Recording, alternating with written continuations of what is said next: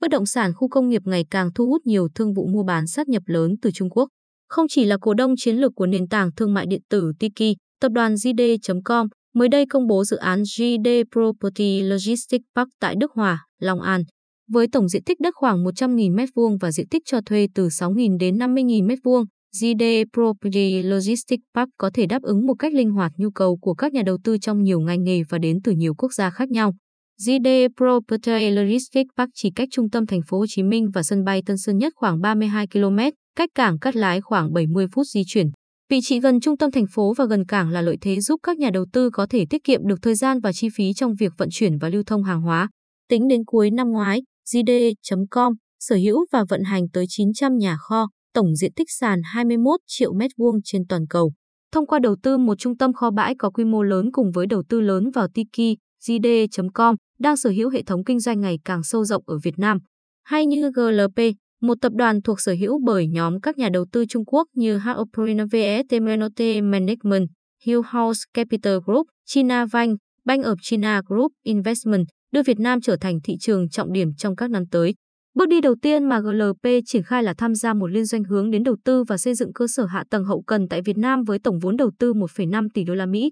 Trong đó, GLP sẽ bắt đầu với trọng tâm là xây dựng ở Hà Nội và thành phố Hồ Chí Minh. Một trong những khách hàng đầu tiên sẽ là Just Đá, công ty con hậu cần của tập đoàn điện tử Foxconn. ESR Cayman Limited, Hồng Kông, liên danh cùng BVK để phát triển và sở hữu khu công nghiệp Mỹ Phước 4 ở phía bắc thành phố Hồ Chí Minh. Sau khi hoàn thành, dự án sẽ có khoảng 240.000 m2 diện tích logistics và cơ sở công nghiệp nhẹ. Các thương vụ đầu tư đáng chú ý còn là việc SF Holding, Trung Quốc, mua lại 51,8% của Kerry Logistics để mở rộng thị trường Đông Nam Á, trong đó có Việt Nam. Hay như Kaini Áo, đơn vị cung cấp logistics cho Alibaba, đã đầu tư vào dự án kho bãi tại huyện Bến Lức. Đối với các nhà đầu tư Trung Quốc, hiện giờ là thời điểm vàng để tìm các tài sản ưng ý tại Việt Nam. Trong bối cảnh kinh tế toàn cầu bất ổn và thiếu các cơ hội đầu tư sinh lời cao, nền kinh tế Việt Nam, đặc biệt là thị trường bất động sản công nghiệp và hậu cần, đang hấp dẫn các nhà đầu tư đại lục. Động lực đầu tư đến từ sự bùng nổ của thương mại điện tử và xu thế trở thành trung tâm sản xuất mới của vùng. Sự mở rộng của các công ty hiện tại và sự phát triển của các cơ sở sản xuất mới, cùng với sự di chuyển nhanh chóng của chuỗi cung ứng, sẽ là những động lực chính thúc đẩy nhu cầu trong những năm tới. Chi phí lao động cạnh tranh cùng với giá năng lượng thấp đã góp phần đưa Việt Nam trở thành một trong những quốc gia có chi phí hoạt động thấp nhất. Bên cạnh đó, chính phủ còn tích cực theo đuổi các doanh nghiệp có giá trị cao bằng cách làm cho môi trường kinh doanh trở nên dễ thân thiện hơn. Từ nay đến cuối năm, nhiều dự báo cho rằng lĩnh vực bất động sản công nghiệp sẽ vẫn giữ vị thế là một trong những lĩnh vực có triển vọng phát triển tốt nhất.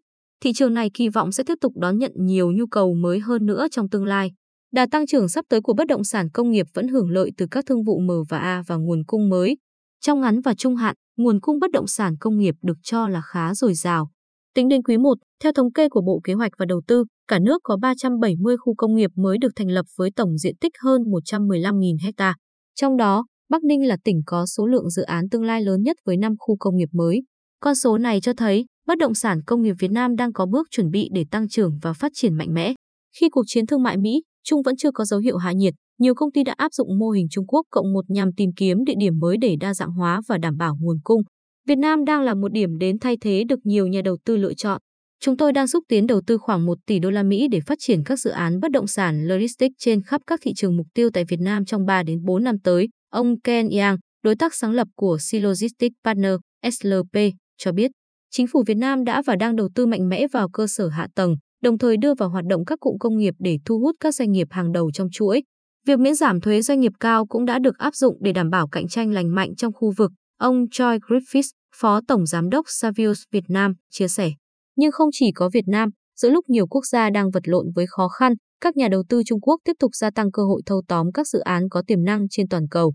Theo Land Matrix, một tổ chức giám sát đất đai châu Âu, trong 10 năm qua, 2011 đến 2020, các công ty Trung Quốc đã giành được quyền kiểm soát 6,48 triệu hecta đất dành cho nông nghiệp, lâm nghiệp và khai thác mỏ trên khắp thế giới.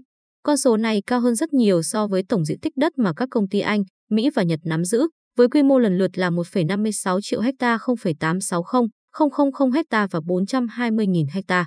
Các quốc gia ưa thích của dòng tiền Trung Quốc nằm ở khu vực châu Á và châu Phi,